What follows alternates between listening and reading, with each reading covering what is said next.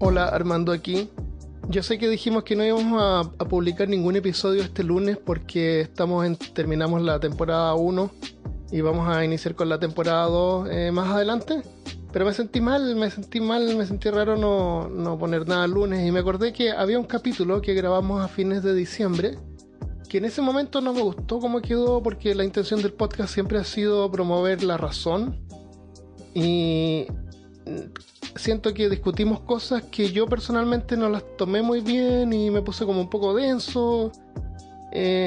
No fue una discusión, pero quedé con la impresión de que podríamos haber hecho las cosas mejor. Pero terminé de editar el episodio y no está tan mal. Cada uno de nosotros tiene opiniones diferentes y es entretenido. Es sobre Nostradamus, así que los voy a dejar ahora con este episodio inédito. Bueno, ya no es inédito porque lo edité.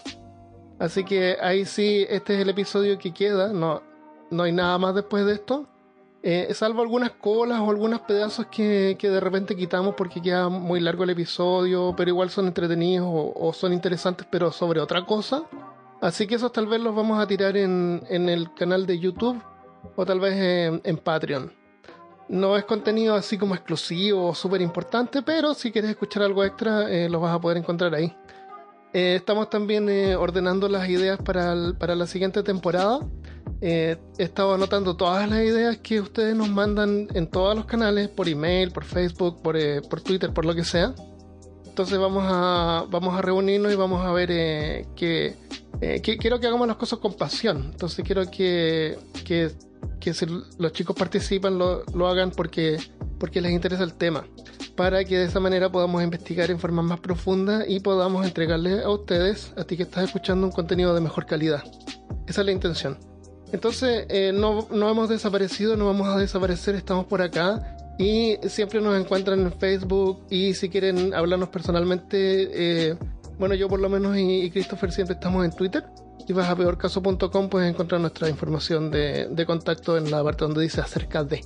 Así que ya, los dejo ahora con el episodio, espero que lo disfrutes y nos vemos la próxima temporada. Ahora sí, adiós.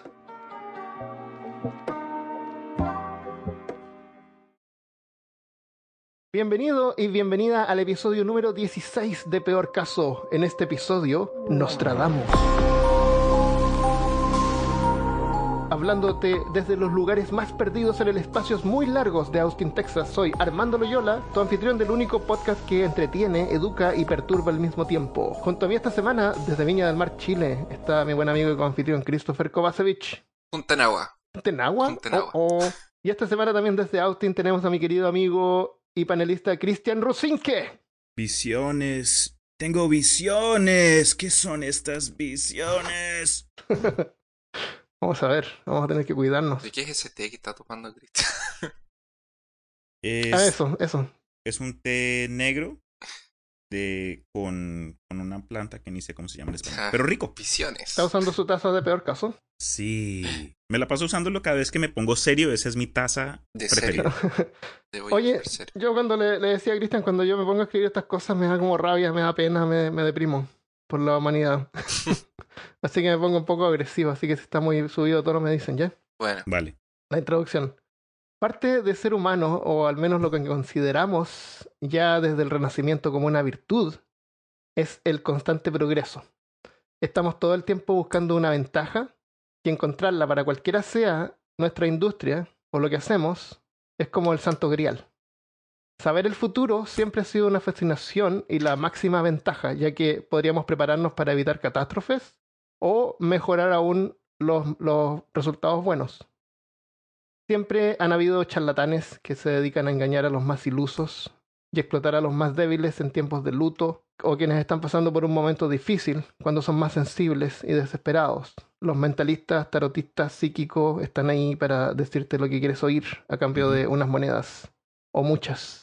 Claro, siempre te hacen preguntas que ellos mismos esperan que tú respondas, ¿sabes? Uh-huh. Como que ni siquiera hacen preguntas claves, sino que te dejan a ti mismo crear la respuesta, uh-huh, y etcétera.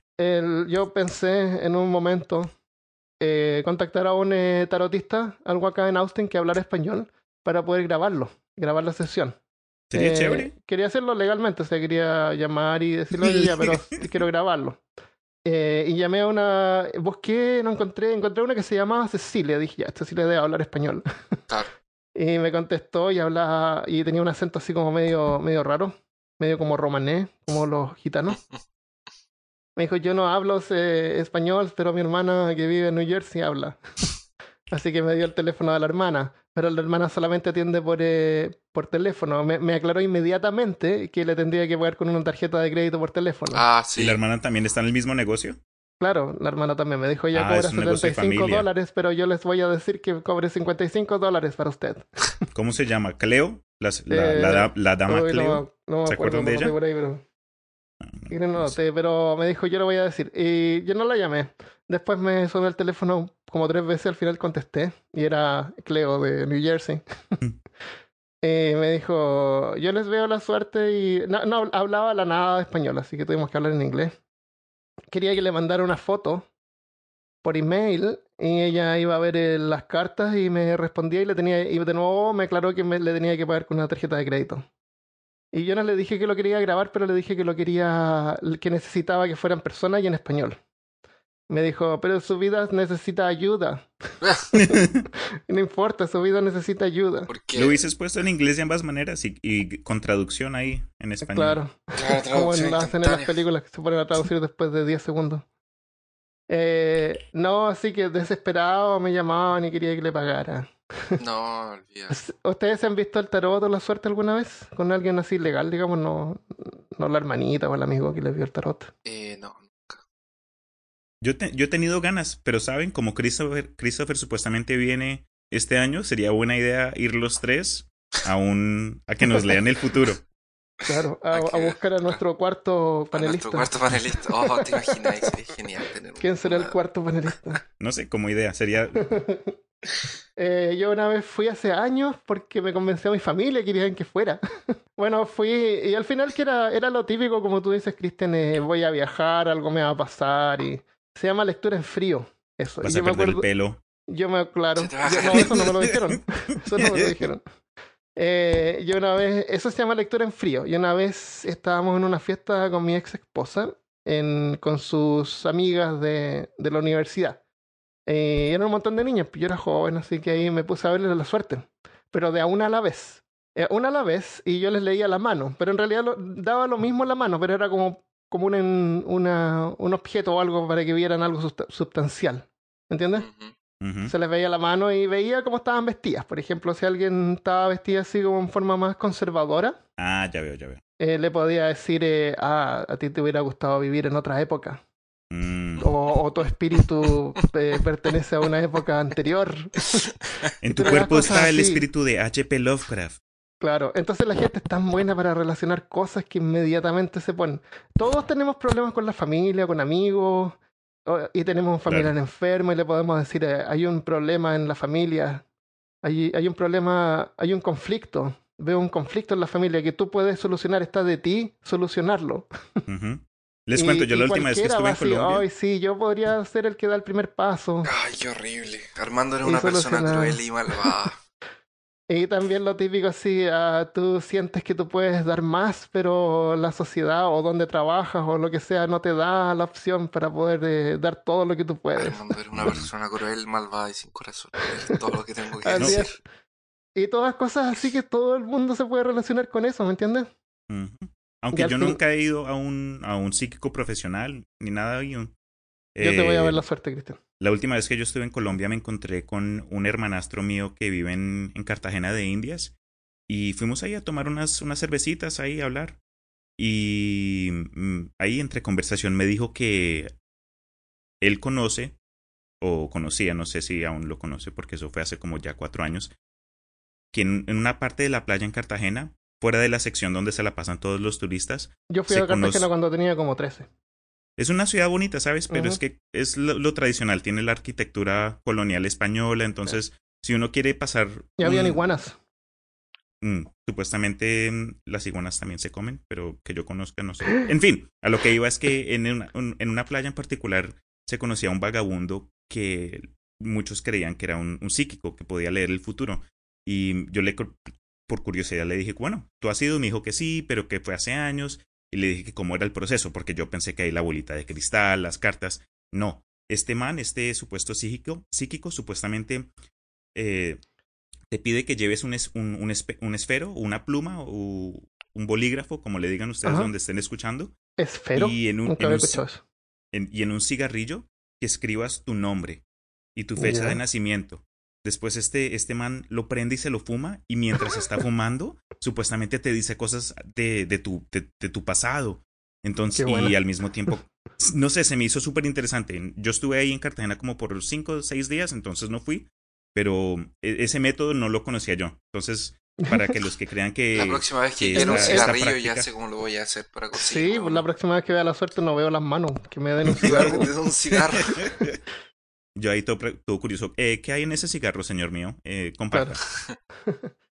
Al día siguiente todas las amigas estaban enojadas porque a todas les dije lo mismo más o menos. Yeah. Y por eso cuando me fui a ver el tarot legalmente, una cosa que me dijeron que no me lo podía ver de nuevo ese año. Porque obviamente si voy a otra parte, si tú vas a 2 partes, a 3 partes, cada uno te va a decir cosas diferentes pero similares, porque a todo el mundo le dicen las mismas cosas. La diferencia con el tarot o con las runas vikingas es que cada una tiene una interpretación diferente, así que te van diciendo lo que va saliendo al azar. Está bueno. Yo estaba conversando con una amiga mía que me estaba diciendo que a ella y la mamá leían el tarot, y me dijo que ella estaba aprendiendo ese sistema de runas. Dijo que era con huesos de pollo, una cosa así. Que los tiran a una... Eso puede ser de cualquier cosa. Sí, los tiran como a una vasija y te leen. Ah, eso ahora, como santería. ¿Cuál es la diferencia entre leer la suerte y leer así? Porque las personas dicen, te fuiste a leer la suerte. O leer el futuro. La cuestión es saber, tener la ventaja de saber qué es lo que va a pasar como para prepararte o tener esperanza. Porque generalmente te dicen cosas buenas, te hacen sentir bien, claro, te dan esperanza. Te dan esa fe que necesitas para poder seguir adelante el siguiente año. Muy cierto. En general te van a decir cosas buenas. O te van a dar control, te vas a sentir bajo control, porque si es que hay algo malo que va a pasar, tú tienes el control de poder tomar una acción. ¿Me entiendes? No sé. Sí. Uno de los psíquicos o predictores, uno de los profetas o quién es... El profeta Belén. El profeta Belén de World of Warcraft. ¡Vaya con la luz! Pero en el mundo, en la Tierra, en el planeta Tierra, Michel de Nostradamus, o conocido como Nostradamus, es uno de los más famosos. O solía ser uno de los más famosos, porque he notado que está como en declive ahora. Y vamos a ver por qué. Bueno, Michel en Francia y en Europa y en Sudamérica también es un nombre que es generalmente para hombre. Sí, como en alemán, Michel. Sí. De hecho viene del nombre, creo que viene del nombre Michael, del ángel. Sí. Así que es como raro o inusual que una mujer tenga el nombre de Michel. Bueno, vuelvo al tema. Okay. Les pregunto, ¿ustedes creen que esto, que existe gente que sí pueda ver el futuro o que tenga alguna clase de conexión a lo que sea que les ayude a Mira, ver? La respuesta corta es no. Pero la respuesta larga es no. Bueno. ¿Y tú, Christopher, qué crees? Por eso que no le gustamos a la gente, Armando. Por eso que nadie nos escucha. Bienvenido a Peor Caso. ¿Y tú, Christopher, qué crees? Yo no, también no creo que por ejemplo en el tarot es demasiado aleatorio, las cosas, los términos son demasiado genéricos. Como dijo Armando, es muy fácil achuntarle a la mitad de las cosas, ¿sí? 60%, tal vez más. La capacidad de la gente para poder relacionar cosas es increíble. No, y no solo eso, sino cosita. Que las personas, tú viendo una persona, tú pues ya sacas, o sea, uh-huh. Lo que ellos hacen, la verdad, es leerte. Ellos te leen a ti y te dicen más o menos lo que tú quieres escuchar. O sea, si te ven bien vestido, como decía Armando, te dicen una cosa. Si te ven medio triste, te dicen algo. O sea, si estás ahí es porque... Si estás ahí es porque quieres saber alguna cosa o porque quieres escuchar alguna cosa. Yo diría que a Christian le hubiera gustado vivir en Perú. ¿Por el gorro? Bueno, yo les preguntaba porque es muy cierto, ¿sabes? Yo creo que digamos el 90% o quién sabe, de pronto hasta más, el 90% más de las predicciones que le dicen a uno cuando uno acude a esta gente son basadas en lo que ellos pueden interpretar de ti mismo, o sea, la forma que te vistes, tu postura, uh-huh, tu cara, tu corte de pelo, uh-huh, incluso ellos pueden leer las cosas más, hasta las más mínimo, exacto. Pero uh-huh, yo no estoy diciendo que en el mundo, en este mundo inmenso y loco en el que vivimos, no exista la posibilidad que hay gente que sí pueda haber nacido o de alguna forma adquirido alguna clase de forma para, no sé cómo se llama en español, pero foresight, para poder ver o interpretarnos. Algo así. Bueno, científicamente no hay ninguna evidencia que indique eso. Claro. No hay ninguna razón para pensar eso. Es lo que por eso pregunté. Es lo que creo yo. Imagínate, ¿no?, prevenir el mirar el futuro. Imagínate, por ejemplo, en algunas iglesias... detecto que vamos a empezar a hablar de viaje temporal, viaje en el tiempo, y las paradoxas que se pueden ocurrir. Claro, una cosa así. Porque si tú miras al futuro, tú eres capaz, y lo cambias, ¿qué futuro estás viendo? O sea, por ejemplo, imagínate que una persona está viendo el futuro y te dice, Cristian, tú vas a tener un accidente y vale, en auto, y tú decides no andar en auto por el año entero. O sea, que te toque ir al tarot de nuevo. Y no te vieron el paradoxo. No, o no te vieron el futuro bien, porque no tuviste ningún accidente. ¿Cachai? Es como... imposible. Es una paradoja.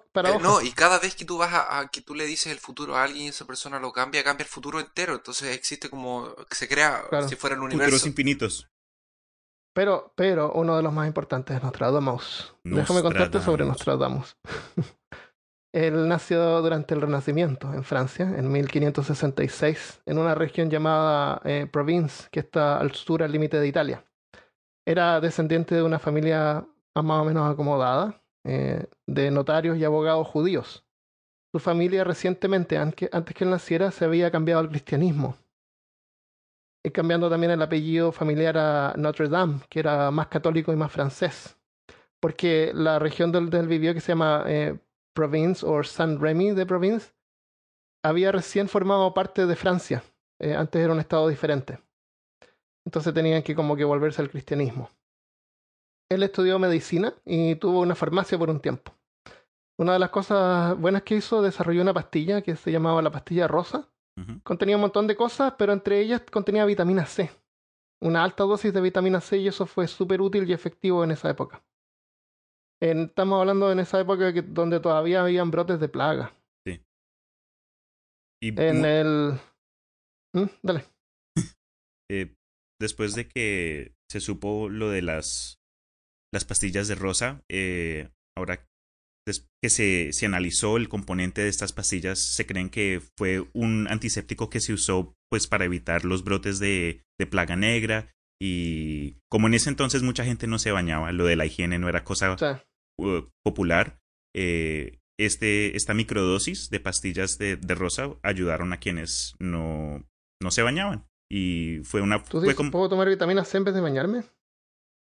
¿Sirvió? Eso cambia todo. No, por favor, no, porque después te encuentro en el trabajo y me toca olerte, entonces... Yo en varias partes leí que él era bien escéptico o... Escéptico. No es escéptico, sino que se preocupaba de limpiarse, de bañarse y de mantener las cosas limpias. A los 28 años se casó y tuvo 2 hijos.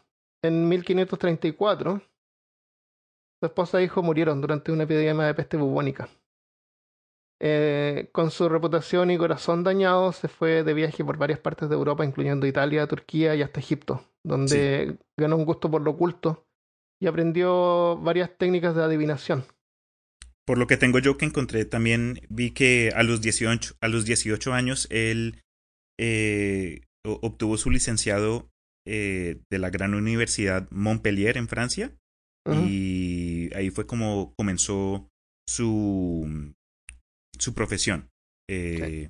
Después se mudó a la ciudad de Agen, después de que se casó a los 22 años, como contaste, y... Vivió con su esposa y sus 2 hijos. Y uh-huh, por esos 3 años tuvo una vida ejemplar. Hasta que, boom, llegó la tragedia en la ciudad de Aham, donde vivía. llegó un brote de la plaga. Lamentablemente falleció su familia por completo, su esposa, sus dos hijos, y como que mucha de la gente, muchos de sus pacientes perdieron fe en él. ¿Quién va a acudir a la ayuda de un doctor que no pudo ni salvar a su propia reputación. Familia? Tal vez por eso se fue de viaje. Exacto. Y lo peor, y el colmo, encima de eso, recibió un pedido de la Inquisición para ser interrogado. Entonces, combinado con eso, fue que decidió viajar como por los próximos 6 años y se la pasó ayudando a quienes necesitaban ayuda y aprendiendo, expandiendo sus conocimientos generales, no solo en las áreas de medicina, pero en otras prácticas más esotéricas, adivinación, y después regresó. Después, cuando regresó, él mezcló astrología y todo lo que había aprendido con cábala, que había aprendido de su bisabuelo, que era judío. Wow. Claro, sí, porque él creció... Y desarrolló un método esotérico para poder escribir las profecías que inicialmente las publicó en almanaques. Y eran principalmente de tipo astrológico. Para los granjeros ahí. Fue en 1551 donde su primera publicación tuvo el pseudonombre Nostradamus. En esa primera publicación de él fue que comenzó a usar su apellido. No sé si nosotros lo llamamos Nostradamus o él lo cambió, porque su apellido era Notre Dame, que era como Nuestra Dama, que se refiere a la Virgen. Probablemente el pseudonombre que usó fue basado en francés, Nostradam, y después cuando las publicaciones se comenzaron a traducir a otras lenguas, fue que quedó como Nostradamus. Ok, hablemos un poco de su libro más famoso, que se llama Las Profecías, simplemente. El libro contiene varios párrafos llamados cuartetas, que están separados en 10 capítulos llamados centurias, con 100 cuartetas en cada capítulo, aproximadamente. Nostradamus partió de la premisa de que el tiempo era circular y todo se repetía.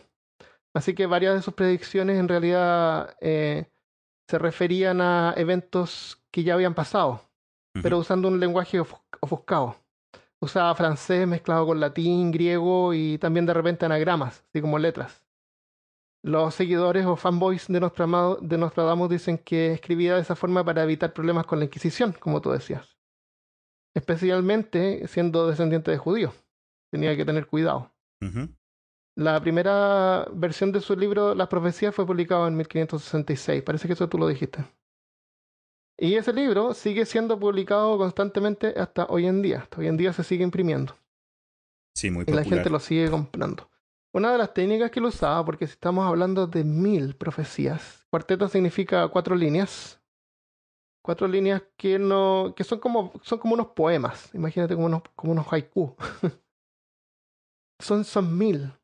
Él los separó en centurias. Supuestamente, yo estimo de que cada centuria se refiere, por ejemplo, la centuria 1 sería el año 2001. La centuria 1 sería el ciclo primero de cada 1000 años, se repite.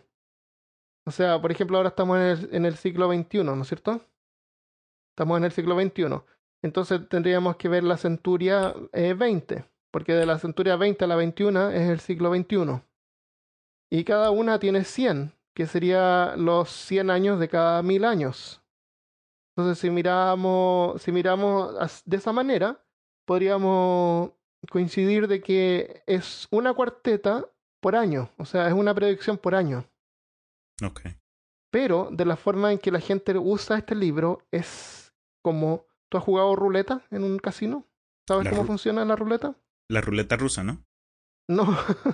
No. La ruleta rusa no, por favor. Ah, no, entonces la ruleta normal tiene, no sé, 36, 40 números separados en blanco y negro. Los pares son negros, los rojos son pares. Es rojo y negro. Rojo y negro iban como intercalados.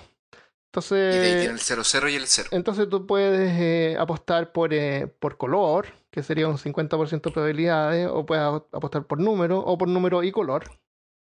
Entonces tú dices, por ejemplo, no sé, 2 rojos y tiras la ruleta. Y si sale un 2, tú ganas. Y si sale rojo, ganas también. Y si sale 2 y rojo, ganas más. La ruleta es con una pelotita. Claro, tiran una pelotita y caen el número.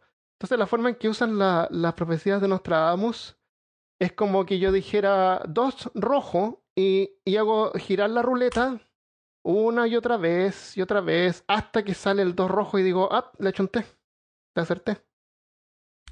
¿Me entiendes? Es como que tienes un ¿sí? mazo de cartas y yo digo, va a salir el 2 de corazón. Esto, todo es probabilidad. Y saco carta hasta que sale el 2 de corazón. Y digo, acá yo dije que iba a salir el 2 de corazón. Yo lo dije y salió el 2 de corazón. Pero es irrelevante porque no salió la primera, ¿me entiendes? Y tampoco está apuntando a una fecha específica. Entonces, la forma en que ven las predicciones o cualquiera de las predicciones que le asignan a Nostradamus, las ven después de que ocurrió el evento. Después de que ocurrió el evento, ven entre las 1000 cuartetas y ven algo que más o menos tenga que ver y lo asimilan y ya. Él lo había dicho, lo había predicho. ¿Entiendes? Sí, es que los textos proféticos están construidos de una forma en que utilizan cosas de la época en la que fueron escritos. También. Y la gente lo interpreta como algo que pasó o que va a pasar. Entonces, pero lo que voy es que interpretar esto después de que ocurre un evento no tiene ninguna gracia. Exacto, pero es que el problema es que es muy ambiguo. O sea, y además es súper ambiguo, es súper abierto a interpretación. El texto profético debería ser más específico. O sea, ajá, a esta nación le va a pasar esto, claro, en tal momento, por consecuencia de claro, esto. O sea, si es que después uno, si de que alguien, ellos como dice esto... Christian, tiene la opción de poder ver el futuro y quiere ayudar para evitar alguna catástrofe, tiene que ser más específico para poder efectivamente ayudar. El método de adivinación que usaba, ¿tú lo viste eso, Christian? La forma en que... ¿De sus métodos? Sí, el método en sí. Pues, por lo que yo encontré, se decía que Nostradamus no dejaba a mucha gente verlo trabajar, porque él trabajaba de noche. Sí. Pero sabía que él ayunaba. La forma que lo usaba. No era un cigarro con nombres. No, vi que fue una mezcla de cifras y eventos del pasado, pero... Como... El método que lo usaba, él tenía un plato de bronce y un trípode de bronce, que lo ponía el plato debajo de un trípode que formaba como una especie de pirámide. Uh-huh. Tenía una varita de madera, que era una rama de madera, y la untaba en el agua y después dejaba caer gotas de la varita en el agua. Y también dejaba caer gotas de la varita en su ropa y en sus pies. Y después él miraba las distorsiones que se producían en el plato de bronce. Y ahí él decía ver que se abría como un portal. Visiones, visiones. Él salía de su cuerpo y viajaba al futuro. Por unas 2 horas. Y después cuando regresaba a su cuerpo... ¿Como proyección astral? Claro, pero cuando regresaba a su cuerpo veía que había escrito las profecías. ¡Oh, wow! Tú sabes que eso, eso me recuerda mucho a la forma en que, por ejemplo, en el Antiguo Testamento, y yo creo que se basó en eso, los profetas describían sus profecías. Porque ellos entraban en un cierto trance y veían cosas. Claro, entonces, él dice que él no entendía realmente qué es lo que estaba pasando, él lo trataba de escribir de la mejor manera que pudiera. Pero en este caso él ni siquiera lo hacía conscientemente, era inconsciente. Por ejemplo, si tú ves, porque la profecía viene de allá atrás. Entonces, por ejemplo, si tú ves a los profetas que eran israelitas, dicen, veo 4 caballos corriendo, uno al norte, uno que es uno rojo, uno aquí, uno allá, por ejemplo. Veo los 4 jinetes... que uno es la muerte, el otro es la guerra, el otro es la hambruna y la enfermedad, y enfrente va el claro, blanco, y o sea, es como... Y después caballos pueden ser países, personas cualquier cosa, ¿cachai? Menos caballos. Cualquier cosa menos caballos. Claro. O sea, por ejemplo, Isaías también tiene un par de profecías así, como veo... Por ejemplo, este yo lo encontré, o sea, yo lo sabía hace un tiempo atrás. Por ejemplo, hay una profecía en el Antiguo Testamento que dice así como, y veo a la nación de Israel y pájaros de fierro volando por el aire, una cosa así, que fue, que la gente dice que es ahora lo que pasó con la guerra del Golfo. Oh, wow. Cuando libertaron de... Cuando Estados Unidos atacó y sacó a los árabes, parece que... Esa parte, sí. Veamos algunas de las profecías más famosas. Porque nos quedan como 10 minutos y tenemos que ver nuestras profecías. ¿Escribieron profecías? Sí. Ya. Veamos las más famosas y de ahí vemos nuestras profecías. Bueno. Pues la más famosa creo yo que va a ser obviamente su visión de la bomba nuclear. Creo que fue la, obviamente, esa es la más famosa hoy en día. Uh-huh. Pero cuando él vivía, la primera famosa fue la muerte de Enrique II. Acá la tengo. Sí, pues la obviamente parteta... cuando sacó cuando sacó su primer libro, no fue, se vendió, pero no fue el hit instantáneo.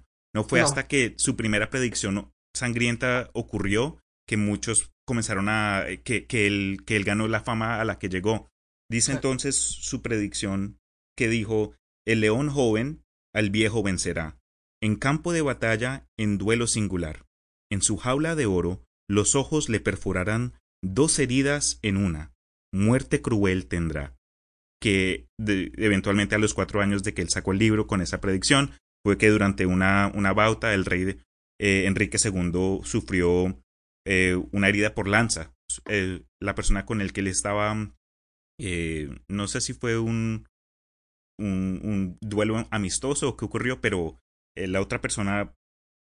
perforó un área de su casco que coincidentalmente fue hecha de oro y se le metió el ojo y boom, quedó herida mortal. La verdad es que el casco no era de oro, porque el oro es un material muy maleable, nadie va a hacer una armadura de oro, pero era el rey, así que podía significar como que era valioso.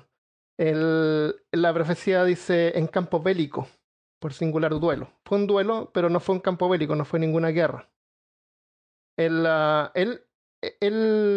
Cuando Enrique II murió 4 años después de que él escribía la profecía. Por eso es que en ese momento era todavía relevante y lo lanzó a la fama. Fue un duelo amistoso que fue en una fiesta para celebrar un tratado de paz. Oh, no. O sea, todo lo contrario. Tenaz. No, eso fue un accidente. Fue un accidente. Entonces la lanza, pero ocurrió. Dicen que la atravesó el ojo. Friendly fire. Ahora lo estiran y dicen que también le hizo una herida en el cerebro. Y esas son las 2 heridas. Porque dice de 2 choques. Otra cosa que hay que tener en cuenta, que las cuartetas muchas veces están interpretadas. No son traducciones directas de las cuartetas en francés. Entonces si tú te vas y te tomas el tiempo de poder traducir la cuarteta en francés, y por pedazos, porque están en griego, en latín, de repente no son iguales como las que dice. Por ejemplo, la cuarta línea dice, de la traducción directa dice: 2 choques, uno después de morir, muerte cruel. Dicen que se demoró varias semanas en morir y fue como bien doloroso, y esa fue la muerte cruel. Descansa en paz, Enrique. También dice: el león joven al viejo sobrepasará. El que lo mató no se volvió rey de Francia. No lo sobrepasó. Pero es como un decir de que el hijo sobrepasa al padre, eso. Pero los leones no eran los ingleses. El león joven dice también, claro. ¿De dónde salió que eran Francia? No, espérate. No, es que los leones no eran los ingleses. El león. No sé si eran los ingleses, pero no recuerdo que sean los franceses.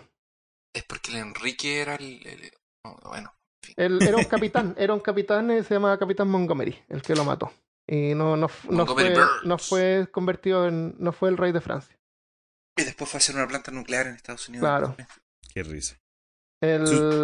Otra que le atribuye... Oye, pero ese tipo de accidentes pasan, son súper desafortunados. Sí. Por ejemplo, tú puedes ser el paladín de una party y tu healer puede estar curando a otras personas. Uy, no. Mientras tú te mueres en un jefe. Sí, llega el rey boss. Esas cosas pasan. Y usa su... ¿O no, Armando? Y te hacen unos daños en tu personaje y otra herida en tu persona porque te hieren. Claro. Otra es la atribución de Hitler con Mussolini. Dice... En el lugar muy cerca, no muy lejos de Venus, las 2 más grandes de Asia y de África, del Rin y Gister, se dice que llegaron. Gritos, lágrimas en Malta y el lado de Lujuria. ¿Todavía leyó esa, Cristian? Ese no me lo leí yo. Esa es una de las más populares porque dice la palabra Gister, que le atribuyen como si fuera Hitler, y dicen que se refiere a una reunión que tuvo con Mussolini, que era el líder de Italia. Wow. Y que hicieron planes para que se uniera a la Segunda Guerra Mundial. Hay algo que yo no estoy viendo acá. El problema es que no, Hister demasiado. Era un término en esa época usado por Nostradamus para describir el río Danubio. Entonces, el río Rin y el río Danubio. No se refiere a Hitler. Y no dice Hitler. Ah, pero veo como mucha gente puede interpretarlo de otra forma. Obvio, eso es la gracia que tiene. La gente interpreta y es súper buena para interpretar cosas. Pero realmente se refiere al río Danubio. Otra es la, como tú dices, la Segunda Guerra Mundial y la bomba atómica. Dice, cerca de las puertas y dentro de dos ciudades. Tenemos a Hiroshima y Nagasaki, ¿no es cierto? Dos ciudades. Habrá dos azotes nunca antes vistos. La bomba nuclear, que nunca fue algo nuevo en esa época. Hambruna dentro de la peste. No hubo ninguna hambruna dentro de ninguna peste. Personas expulsadas por el acero. Personas expulsadas. No hubieron personas expulsadas, pero dicen que las personas murieron y el acero se refiere a los metales de la bomba. Puede ser. Y cuando en realidad yo supongo que por acero significa por armas, ¿no es cierto? Llorando al gran Dios inmortal por alivio. En primer lugar, la palabra original en francés que dice portes no significa puertas, se refiere... Perdón, en original la palabra portes significa puertas o portales. No se refiere a puertos, porque Hiroshima y Nagasaki son puertos en Japón. No son puertos, la profecía no se refiere a puertos marítimos, se refiere a puertas. Hay una descripción de peste y hambre y no de un ataque nuclear. Y para hacer que esto calce, la gente menuda lo traduce anormalmente como en la tercera línea que dice intenso tormento, una increíble porción de vidas humanas terminó. La única conexión posible podría ser acero, pero no, en la época de Nostradamus eso probablemente significa armamento. ¿Crees tú, Armando, que cuando dice peste y... ¿Qué dijiste? ¿Hambre? Que pudo haber... hambruna dentro de la peste. Hambruna. ¿Crees tú que hambruna dentro de la peste puede ser los efectos secundarios después de que cayó la bomba? De pronto los efectos de radioactivación. Creo que se estaba imaginando como una epidemia de lo que estaba pasando en Europa en ese momento. Yo creo que estaba pensando en realidad más en la peste negra de nuevo. Claro. Con un segundo brote. Uh-huh. Es que de nuevo, o sea, él tenía el conocimiento de él y tenía lo que él tenía en ese tiempo para escribir una cosa que tal vez iba a pasar, no sé. Ah. Eso es lo que voy, sí, si él vio estas cosas, si él salió de su cuerpo y vio estas cosas pasar con su mente limitada, su información de su tiempo, ¿cómo va él a interpretar cosas que de pronto no, en su entonces no tenían interpretación, como dice Christopher? ¿Cómo sabe él que de pronto pudo haber sido otra cosa, pero si tú has visto la bomba nuclear y ves lo que pasó, ¿no tendríamos mejores palabras para describirlo? ¿Que mucha gente muere en una explosión? ¿Pero en un cuarteto? ¿Y de la forma que lo escribieron en ese entonces? No. No, pero es que también, mira, yo no quiero ser en contra tuyo, pero es como... Es demasiado... No, demasiado es una pregunta. Por eso es un stretch, como dicen en inglés, pero no sé cómo se dice en stretch en español. Claro, es como muy forzado. Demasiado forzado. Sí.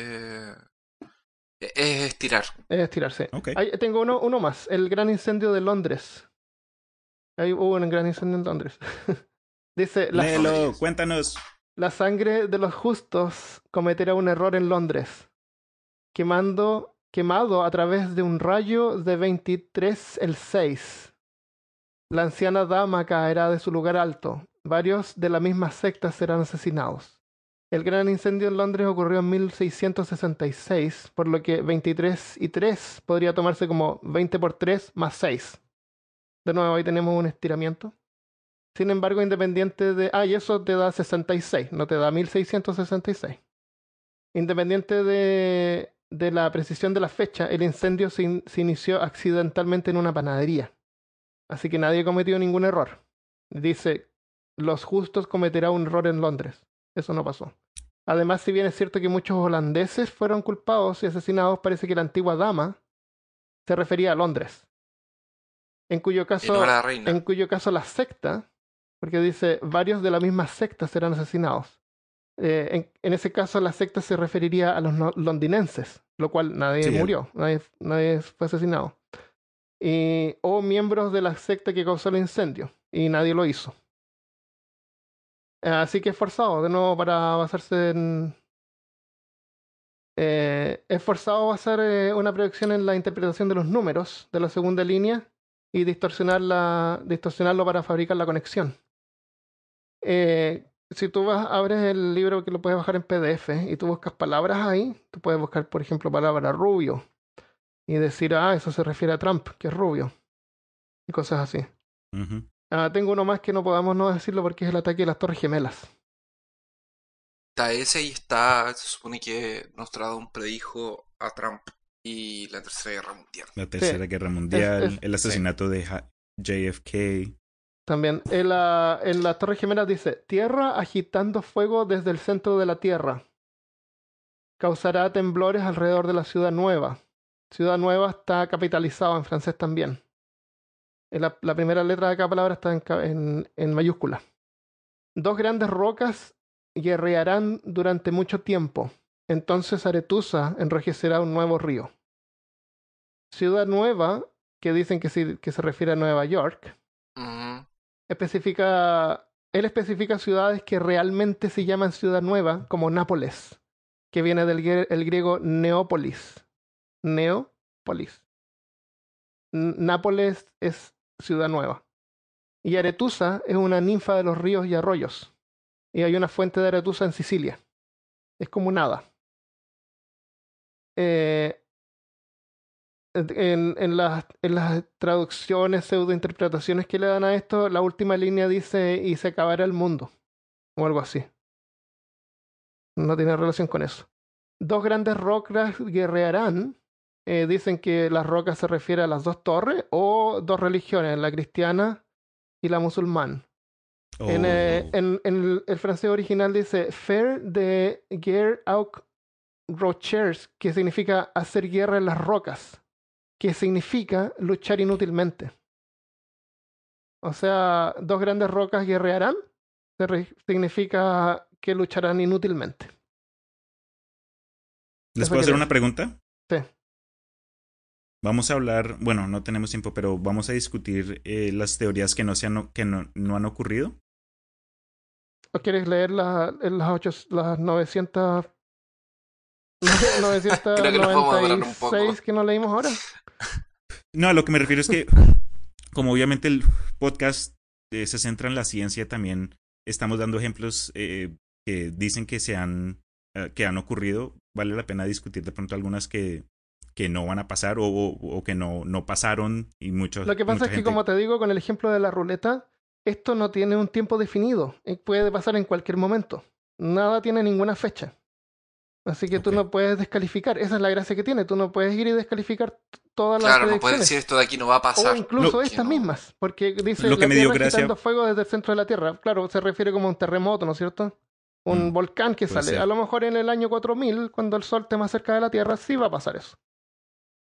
Lo que me dio gracia fue investigando las predicciones del 2018. Encontré muchas cosas que decían que ocurrirán en el 2018, que al mismo tiempo encontré cuando busqué las predicciones que no pasaron.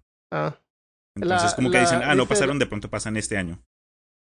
Imagínate que en el futuro la luna se coloniza y pelea la luna con la Tierra. Ahí tenemos dos grandes rocas que lucharán. Qué risa. Predicciones de Armando. Aquí, no sé si ustedes sabían, pero el 2018, según el calendario maya, también es el calendario de la destrucción de la Tierra. Ah, también se destruye la Tierra. La Tierra se destruye 2016, el fin del mundo es cada 6 meses. Como lo que pasa es que es el fin del mundo y después se crea un mundo completamente igual. Ah, sí. Exactamente, el mundo llega al fin y después se genera un mundo exactamente igual al anterior y todo continúa con sin nada y se pasa. Es un ciclo. Ah, tiene sentido. Siempre lo arreglan para arreglarlo. No. Eso salió en un capítulo de 31 minutos. Ah, además. No, pero si el mundo se acabara cada 6 meses, menos mal yo tengo seguro médico, porque no. No, o sea, cada 6 meses hay predicciones por ahí que se va a acabar el mundo. Pero no, siempre van a que no, es que el calendario maya. Mal. Por ejemplo, las predicciones 2018 para el calendario maya. La primera, yo había investigado así como 7, y la primera decía así como: debemos realizar cambios de conciencia importantes, dejar nuestro ego a un lado, si no vamos directo hacia nuestra destrucción. Eso voy a aplicar, pero bueno, a cualquier momento. ¿Qué tipo de predicción es esa? Ninguna. O sea... mira, déjame terminar con esto, con lo de Nueva York.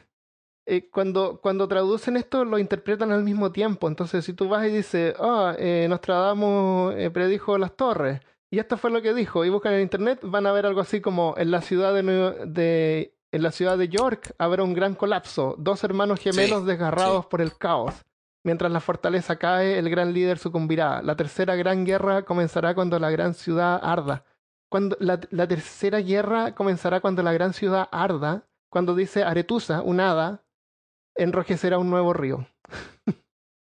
¿Qué tiene que ver eso con lo otro? No tiene nada que ver. Yo no busqué profecías para el 2018, sino que busqué profecías para el 2017 para ver si es que se habían cumplido.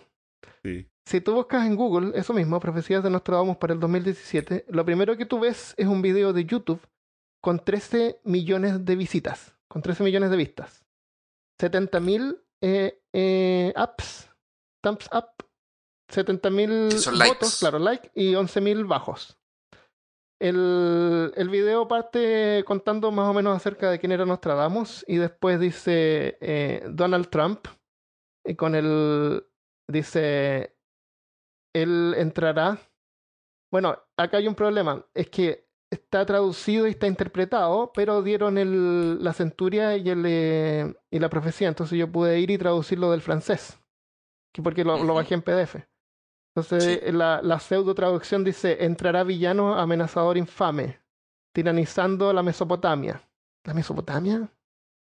No sé qué tiene que ver Mesopotamia. Todos amigos de adulteria dama, tierra horrible, negra fisonomía. Entonces la primera línea dice, entra villano amenazador infame, dicen que se refiere a Trump. Y la línea 2 que dice, la línea 3 que dice, todos amigos de adultera dama, dicen que se refiere a Hillary Clinton.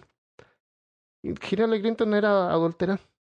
La traducción directa dice, él entrará perverso, desagradable, infame. Eso se le atribuye a Trump. Tiranizando sobre Mesopotamia.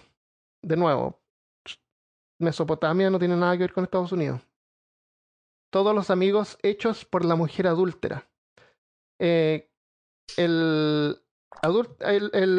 Clinton era adúltero, ¿no? Cuando se mete con otra mujer. Eso significa adúltero. Pero ella no. Que sepamos. A lo mejor es porque no sabemos. Ahí está. Y la tierra es espantosa y negra de aspecto. Eso para mí se ve como que se hubiera quemado algo. Como California ahora. Mis huevos esta mañana. O Valparaíso en un par de semanas más. Valparaíso es una ciudad en Chile que se quema todos los años. ¿Sí? Especialmente en el verano. ¿Sabes cómo se quemó hace 2 años atrás? ¿Sabes cómo partió el incendio? Un pájaro iba volando y chocó con un cable eléctrico y se quemó. Y hizo conexión con tierra o algo, pero la cuestión es que siguió volando mientras se ardía y chocó contra los árboles y se quemó todo. ¡Oh, no!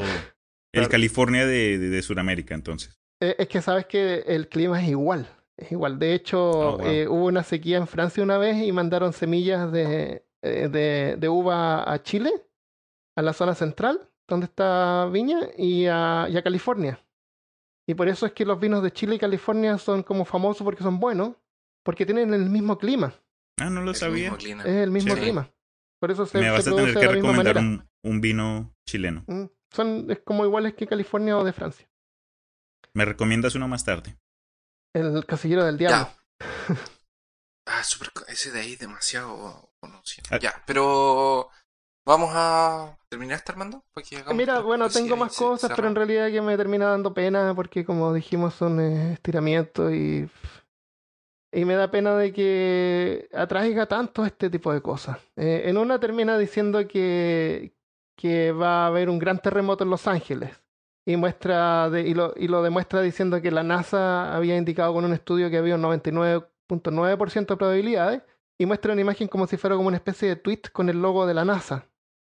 Eso solamente. No hay ningún estudio de la NASA que indique eso. Lo encontré un paper, que es como un estudio de USERF, que es como un organismo de análisis geológico de Estados Unidos. Indica un 85% de probabilidades. Y no pasó. Así que tampoco se ha iniciado la Tercera Guerra Mundial.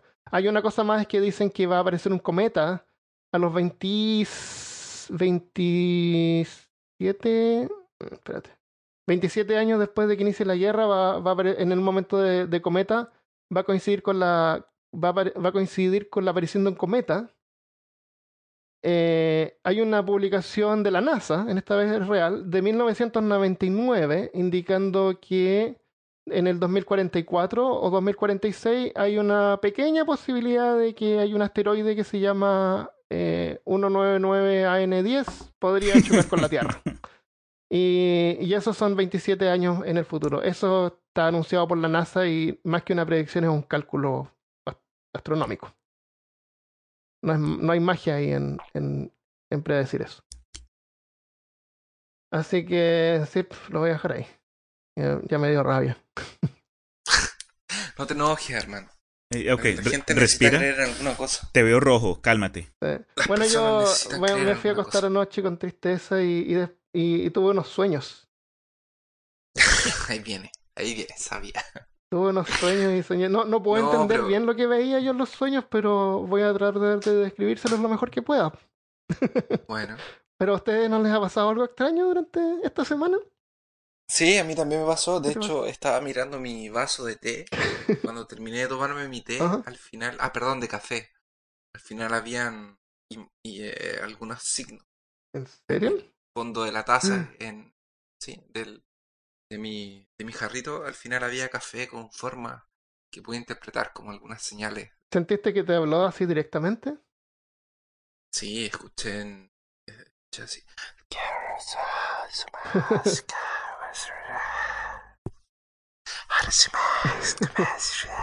¿Y tú, Cristian, no has tenido ninguna experiencia extraña esta semana?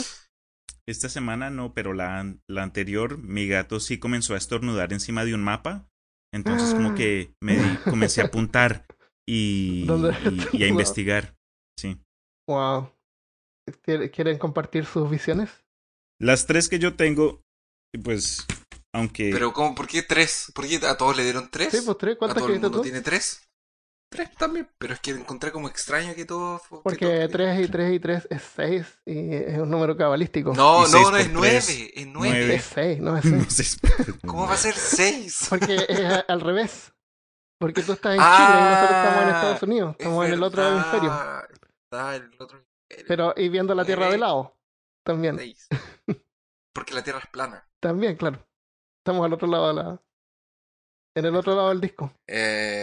Mi primera predicción para 2018 es que Disney compra el planeta Tierra. Disney va a comprar el planeta Tierra. O por lo menos la Warner. Pero así como va, yo creo que hasta final del próximo año Disney va a comprar el planeta Tierra completo.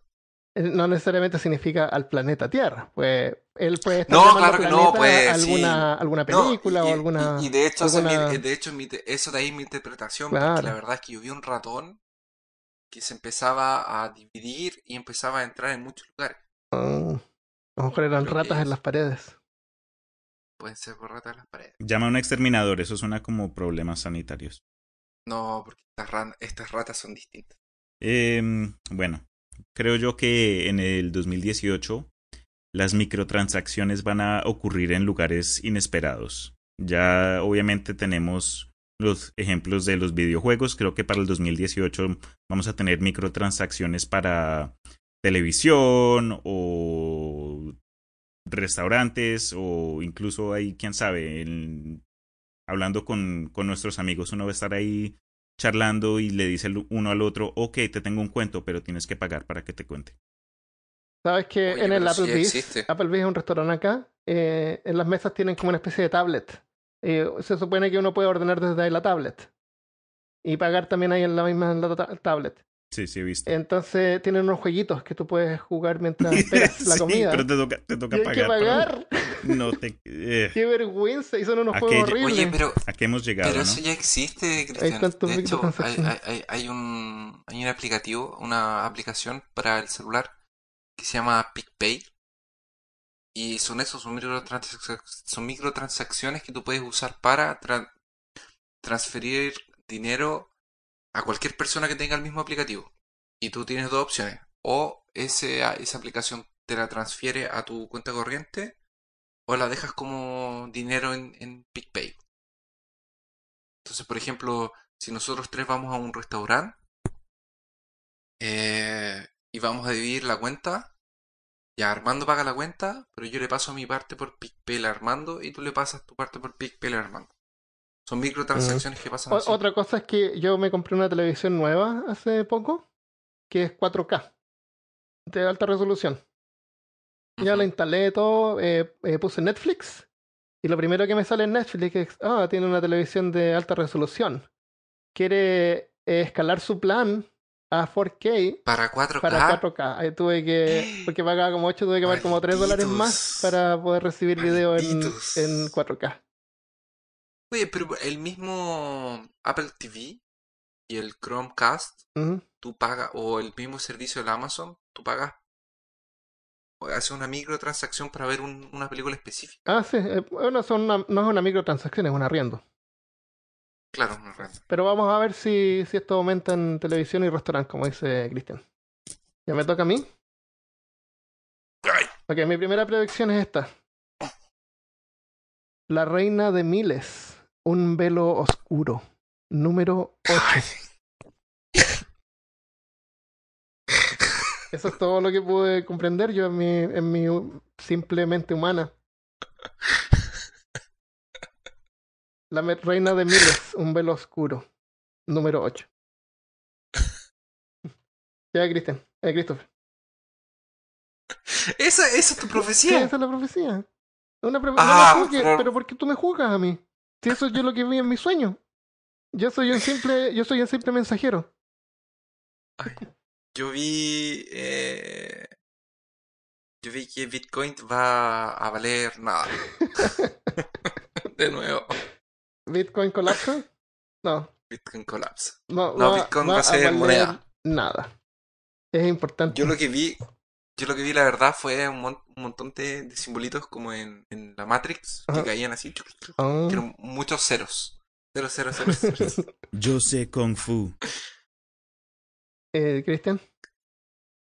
La segunda sería que China va a comenzar a tomar más responsabilidad, digamos, con cuestiones mundiales. De pronto, tras todo lo que está pasando últimamente, o especialmente allá en el mar de China, van a comenzar a presentarse de forma más amistosa. Quién sabe, de pronto van a tomar prioridad en su enfoque mundial, en su cómo se ven en otros países, y de pronto se comienzan a hacer más. ¿Más chinos? ¿Más chinos todavía? No. mi segunda proyección. De un suelo blando, dos cabezas, un solo rostro, da fe y muerte. O muere, no sé. De un suelo blando, dos cabezas, un solo rostro, da fe y muerte. Ok.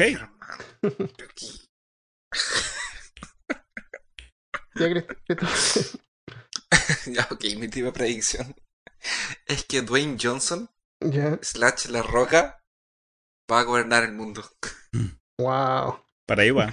Que es muy carismático. Entonces como que le sonríe a la gente y la gente le cree. Dwayne Johnson versus Putin. Esa me la veo. Yo creo que ni siquiera iban a pelear, iban a conversar, estrechar manos y Dwayne Johnson le iba a ganar. Bueno, si eso pasa, tú vas a ser famoso y ya no tienes que trabajar nunca más. Por último, yo tengo aquí que regresará la fama del Tamagotchi. Pero ya regresó la fama del Tamagotchi. Pero Cristian, tú estás muy atrasado en tu profesión. O sea, burlense, algunas tiendas nuevas, burlense. Tú dices que va a regresar así como el fidget spinner. Como va a ser la moda del año. Eso. Ok, vamos a ver. Ok, mi última profecía. Un camino blanco, dos antiguos y un nuevo se repite.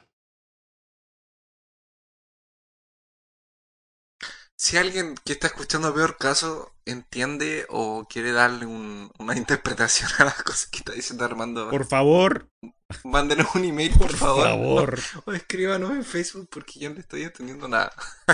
Armando, pero, ¿estás bien?